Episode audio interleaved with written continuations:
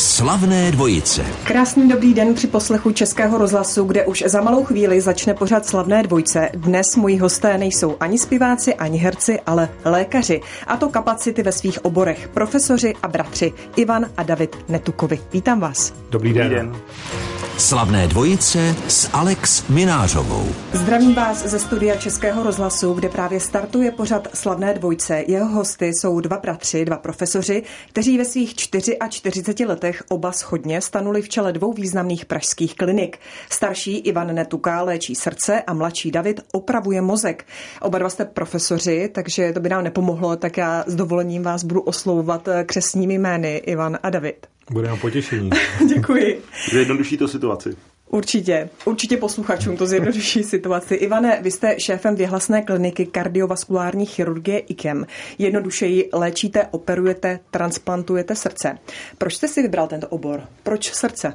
Tak eh, u mě to byla trošku delší cesta. Já jsem eh, po absolvování lékařské fakulty začínal na cévní chirurgii v nemocnice na Homolce a po třech letech eh, protože z části jsme se věnovali i operacím srdce na Homolce, tak eh, mě to strašně chytlo a mm, logicky cesta vedla za panem profesorem Pirkem do IKEMu.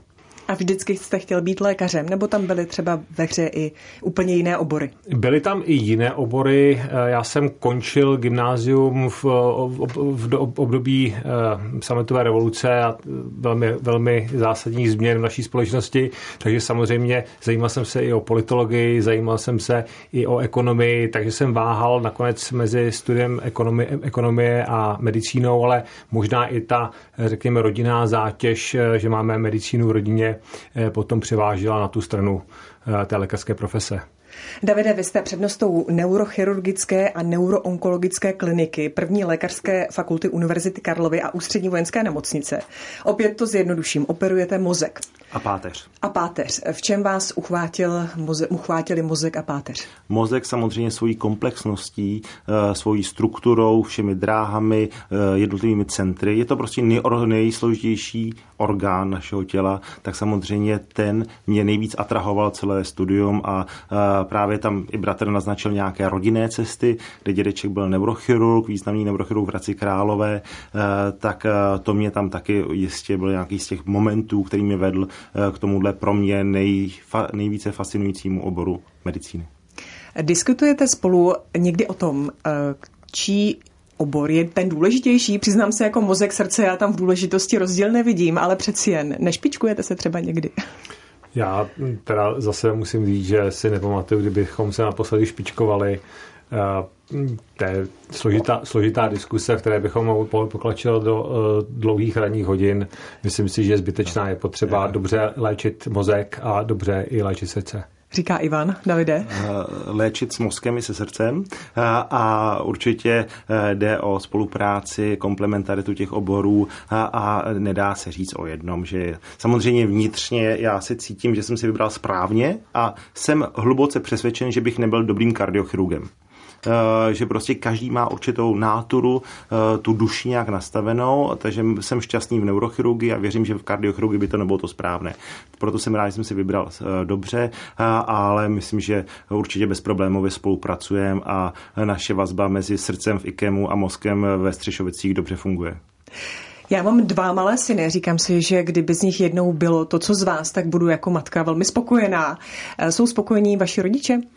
Tak eh, rodiče, myslím, že z nás vždy měli eh, velkou, velkou radost. My jsme bohužel teďka nedávno prodělali ztrátu tatínka, eh, což nás samozřejmě velmi, velmi trápilo a trápí, ale věřím, že se na nás i on dívá a samozřejmě maminka, ta, ta myslím, že je velmi hrdá. Davide, vy to asi... Tatínek byl akademický člověk, celý život pracoval pro Karlovu univerzitu a žil s ní 24 hodin denně s Karlovou univerzitou a od začátku naší práce postgraduální vždycky sledoval zejména ty akademické kroky, eh, ty nějaké publikační a přednáškové a vždycky ho to strašně moc těšilo. A, a on uznával, že máme tu složku manuální, což je něco chvilku na tom sále a na to se tolik nevyptával a vždycky se vyptával na ty věci kolem, jak publikujeme, jaké máme studie a hrozně ho to těšilo. Slavné dvojice. Rozhovor mezi šesti očima. Profesoři Ivan a David Netukovi, to jsou hosté pořadu slavné dvojce Českého rozhlasu. Ivan je kardiochirurgem, vede kliniku IKEM, David je neurochirurgem a je přednostou neurochirurgie a neuroonkologie Ústřední vojenské nemocnice. Když jsme se v předchozím vstupu um, bavili i o vašich rodičích, zajímá mě, jaké jste měl dětství. Hrali jste si na doktory, Ivane?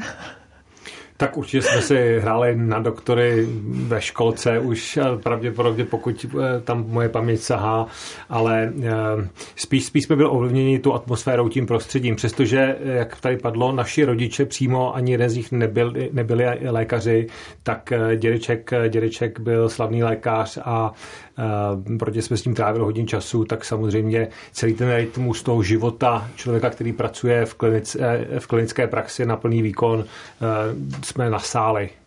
Takže vlastně ani možná nebylo jiné cesty. Jistě jiné cesty bylo. Eh, třeba právě ten dědeček nám nikdy neříkal, že máme dělat medicínu a spíš nás tak velmi lehce společensky zrazoval, aspoň mě, že to je dlouhá cesta, aby se člověk stal odborníkem v dané specializaci.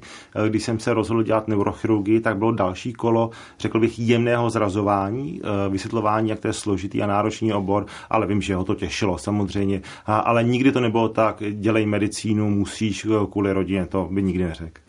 Eh, pojďme k tomu, eh, co jste dokázali. Jaké, řekněme, nebo jakou, nebo jaké raritní operace jste dělali za svůj dosavadní život? Tak Davide.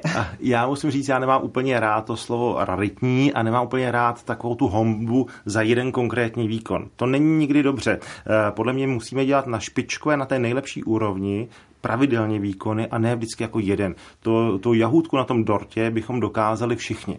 Ale Rozumím, to, abychom ale... vydržovali mm-hmm. výkonnost, jakoby, jako špičkový tenista, aby pořád byl na, v ATP co nejvíc a nepropadl by se jednou dolů, jednou nahoru. To by ty naši pacienti nechtěli. Ale samozřejmě já chápu, jak myslíte tu otázku. Eh, dělali jsme třeba, dělali jsme raditní operace rozsáhlých nádorů na celé bazi lební, což je oblast mezi mozkem a jakoby krkem dolů nebo vedlejší dutin nosních tyto operace přes hlavu, přes nos. A to jsou třeba extrémně pak složité Jak operace. Jak dlouho trvá třeba taková operace?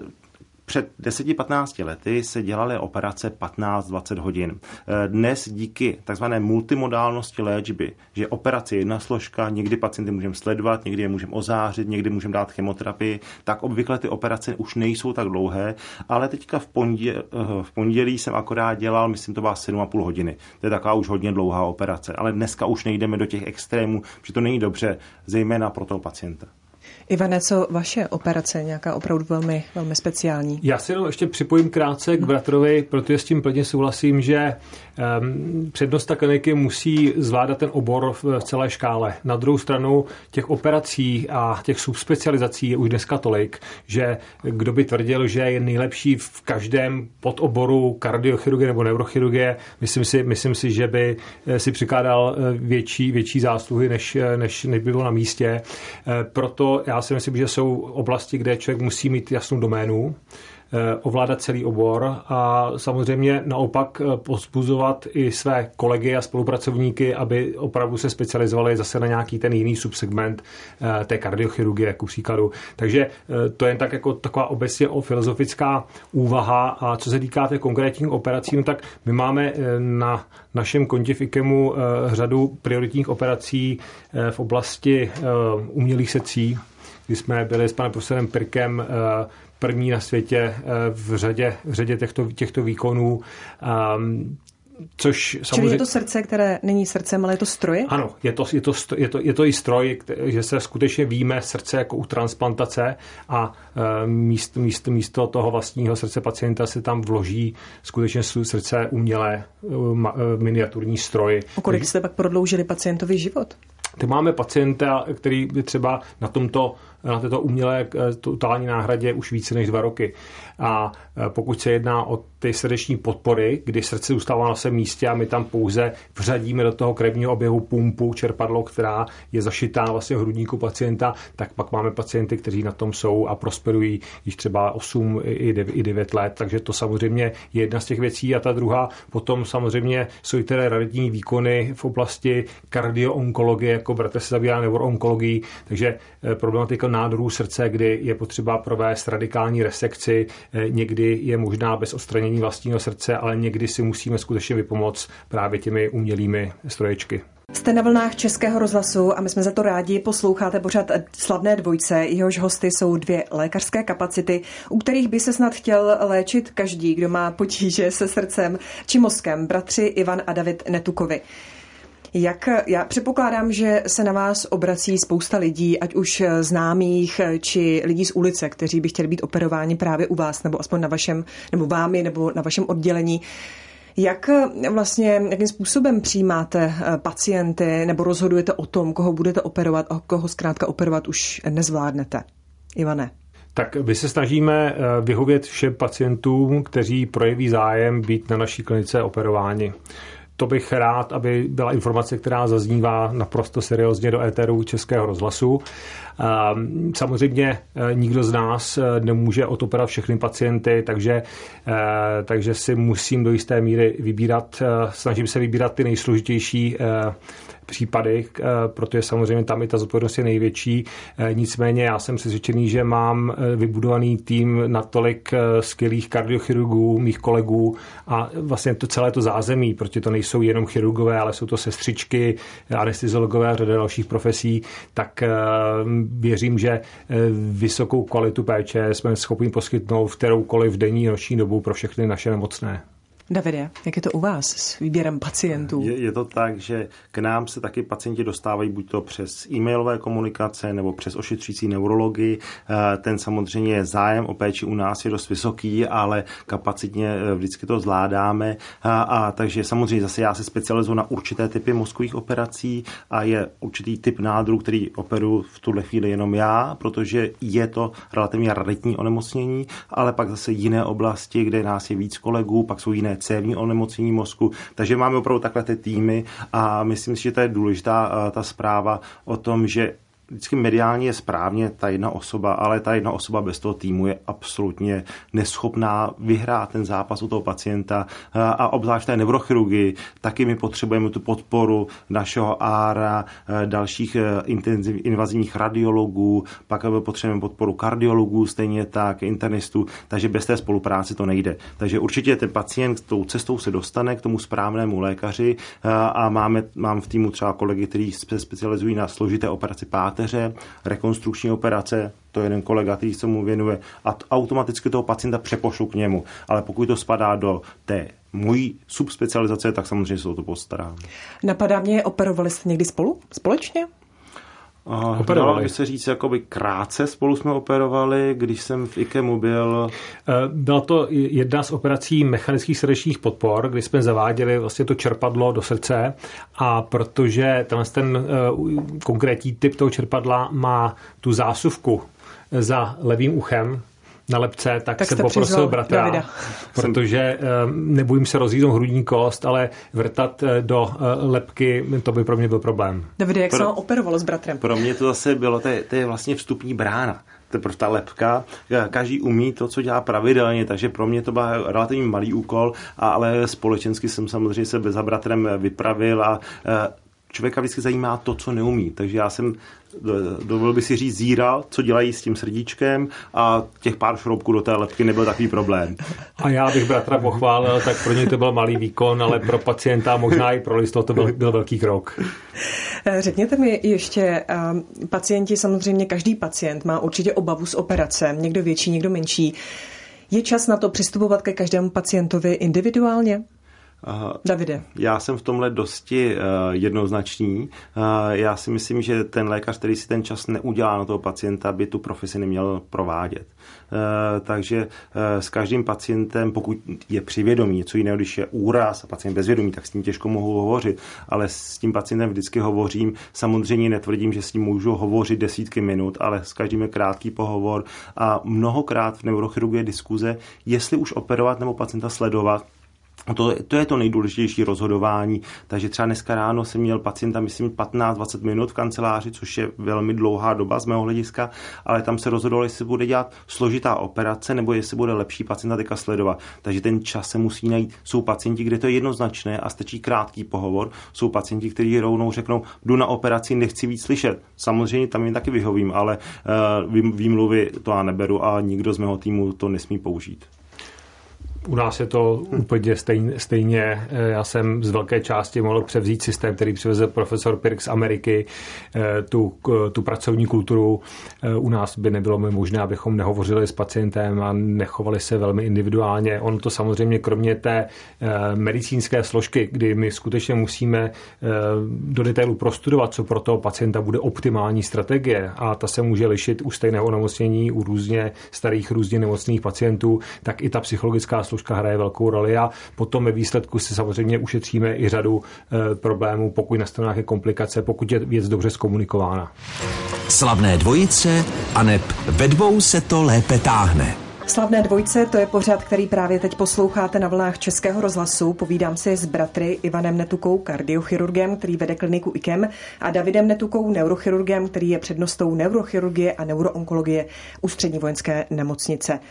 Zajímá mě také, jestli kdyby vám na sál přivezli pacienta, otevřeli byste mu lepku, eh, či se mu podí... lepku, teď se koukám hmm. na vás, Davide, ano, Ivane, na vás eh, ukázali vám srdce, nebo byste ho rozříz, viděl srdce, jestli eh, zjistíte, hned prvním pohledem, jestli jde o ženu či o muže. Případně, jestli umíte určit stáří pacienta. Tak Davide. určitě, když mám otevřenou lepku, tak to nepoznám to nepoznám. Eh, samozřejmě z anatomických studií se ví, že eh, ženský mozek je menší, je lehčí, ale vždycky, ale vždycky zdůraznuju, že na funkci to vliv nemá. Takže to, to je jediný rozdíl. Ano, dá se poznat, že čím je starší pacient, čím víc to tělo používá obzvlášť eh, při nějakými návykovými látkami, tak ten mozek eh, se postupně svrkává a je vidět eh, na grafickém vyšetření, třeba na CT nebo na magnetické rezonanci, že ten člověk má ten mozek svrklý. A ten mozek svrklý, trošku menší, je tam víc mozkomíšního moku okolo, tak je třeba u 80-90 letých osob, což je normální stárnutí. A samozřejmě, když někdo to tělo používá nezřízeně, tak tohle svrknutí může být trochu dříve. Ale zase, já nemůžu říct, když ten mozek je trošičku menší, že ta funkce bude špatná. Ta funkce je daleko složitější věc, takže je to jenom vedlejší nález. Takže eh, třeba otevřete 50-letého člověka a pokud žije nezřízeným životem, tak může vypadat jako 80-letý mozek. Já to poznám maličko na té magnetické rezonance, ale během té samotné operace já vždycky si otevírám tu lepku jenom nad tím daným cévním onemocněním, nad tím nádorem. Já nevidím celý ten mozek, to se nikdy nedělá. To není jako přístup jako Hannibal Lecter. Eh, ty přístupy jsou velmi eh, minimalizované a já to tam nepoznám z toho malého přístupu. Já můžu něco uvažovat podle magnetické rezonance, odhadovat spíš než uvažovat, odhadovat, ale na tom sále to nepozná, to ne. Ivane, jak je to se srdcem? Dobrá zpráva pro všechny diváky a divačky. Ani u srdce nepoznáme rozdíl eh, v tvaru, ženy ho v nemají srdce. větší srdce. Ženy, ženy, ženy ho mají možná větší v té emoční rovině, ale co se týká té anatomické dimenze, tak eh, to srdce je naopak menší. To je stejné jako u mozku. Na vliv to opět nemá, nemá to žádný vliv na funkci samozřejmě. A my poznáme, starší srdce poznáme, protože tam se ukládá více toho tuku, které, který se ukládá na povrchu srdce, ku příkladu. Eh, potom dochází k kornětatění cév v průběhu života, ty věnčité cévy, tam můžeme vyloženě eh, hmatat eh, pláty a stejně tak třeba na té aortě můžou být aterosklerotické změny, vlastně tuhé pláty zvápe na těle, které by tam potom poznáme. Takže z toho se dá odvozovat i potom, dejme tomu, složitost toho výkonu, jak ty tkáně budou křehké. Co my, jako potenciální pacienti můžeme udělat proto, aby jsme se k vám dostali možná co nejpozději, eh, nejlépe vůbec? Jak se chovat ke svému mozku, ke svému srdci. Tak začneme tím mozkem, Davide. Stran toho mozku tak jedna velká složka je cévní onemocnění mozku, to jsou mrtvice, to je na pomezí neurologie, neurochirurgie a dneska hodně i kardiologie. A je to spojeno s věkem? Je to spojeno je to s vysokým věkem, s věkem, nebo máte třeba i 30-leté pacienty s mrtvicí? Jsou, jsou i 30-letí pacienti, obzvlášť, kteří mají takzvané genetické abnormality a mají třeba velkou srážlivost, ale to jsou jako jednotlivci. A pak máme to gro, ta hlavní část pacientů, tak eh, tam eh, jde o to, jestli jestli na tom budeme pracovat, na tom, že se našem zdraví nebo ne, to nebudu říkat nic vědeckého, nic zázračného, ale je strašně jednoduché, že samozřejmě kouření nám nepomůže a u kuřáků daleko dříve jsou mrtvice, samozřejmě i stran životního stylu, cholesterolu a dalších těch doufejme už dneska všeobecně známých věcí. Takže uh, zdravý životní styl, trošku fyzičky, sportování a, a nepřehánět to s těmi zlozvyky, třeba jako je to kouření a, a tím si odložíme tu dobu, než ten člověk se dostane k nám stran těch cévních onemocnění. To je velmi obdobné asi v kardiochirurgii, předpokládám.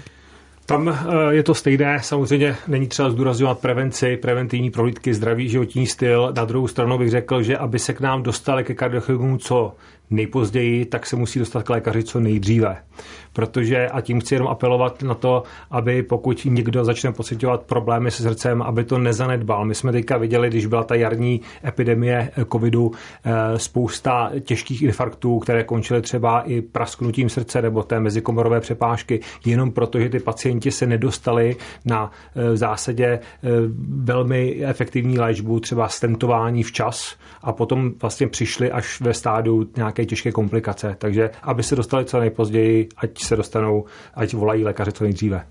Slavné dvojice. Jak žijí, jak pracují, jak se baví. Jeden je kardiochirurgem a druhý neurochirurgem. Oba jsou špičky ve svých oborech, navíc je pojí pokrevní pouto. Bratři Ivan a David Netukovi jsou hosty pořadu Slavné dvojce. Jenom mě zaujalo, jak jsme mluvili o tom, co máme my, budoucí pacienti, dělat pro to, aby jsme se k vám dostali co nejpozději, když u mozku, ano, zmínila jste alkohol, zdravý životní styl a tak dále, kouření.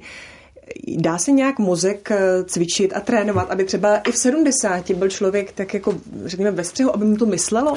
Tohle je spíš doménou neuropsychologů a psychiatrů než úplně neurochirurgů, protože to je o tom myšlení, paměti, přemýšlení, ale samozřejmě to vidíme i v běžném obyvatelstvu nebo v běžných občanech, jak když člověk ten mozek trénuje, tak samozřejmě daleko déle vydrží. Eh, neříkám stejně jako sval, že by se zvětšil, ale eh, určitě u těch pacientů nebo těch osob, který používají mozek, tak jsou jednoznačně delší dobu výkonní i mentálně, eh, takže určitě můžu to jenom doporučit, jak tu paměť, tak všechny různé testy a zkoušení a hlavně nenechávat ten mozek odpočívat.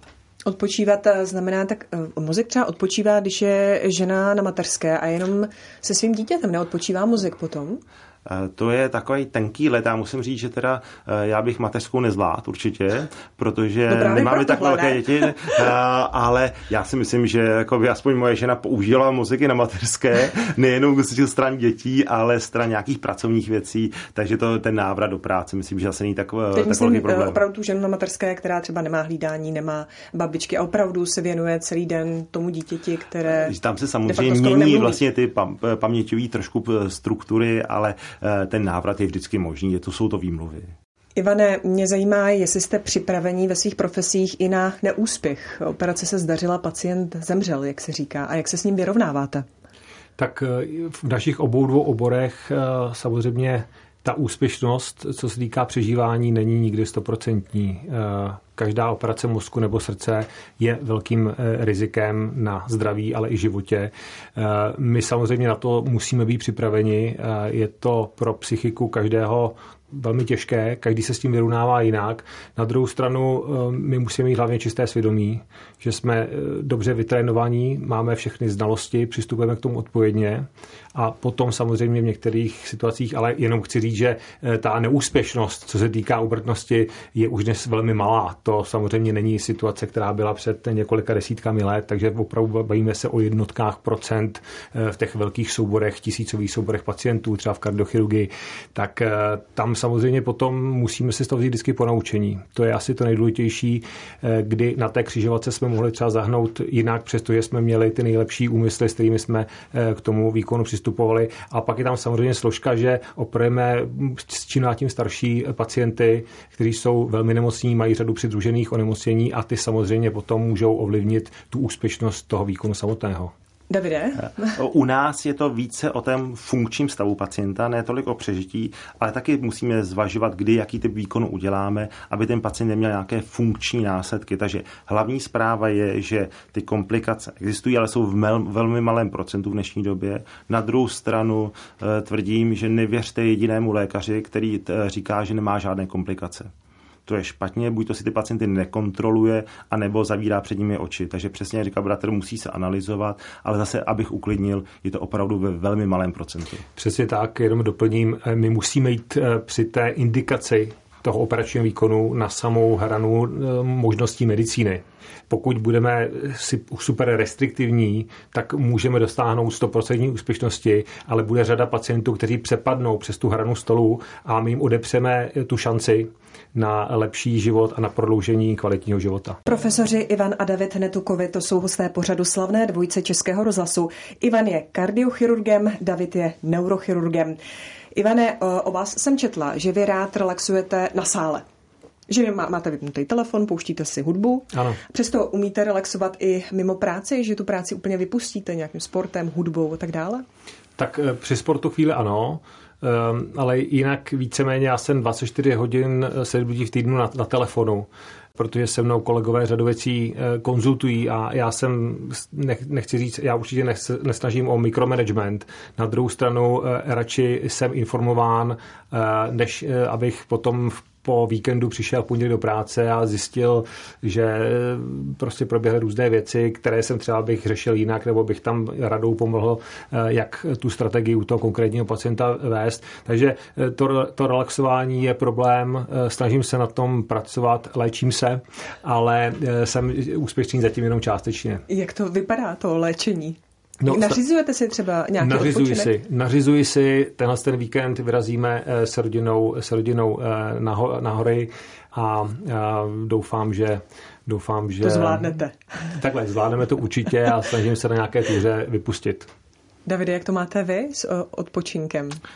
bude to asi trošku nudné, ale dost obdobně. Já maličko asi víc hraju třeba tenis, ten mám rád a tam trošku na chvilku vypustím, ale mobil je se mnou těch 23,5 hodiny denně. Vypínání skoro neexistuje. Výjimečně teďka ve studiu je vypnutý mobil a pak budu zkontrolovat mobil.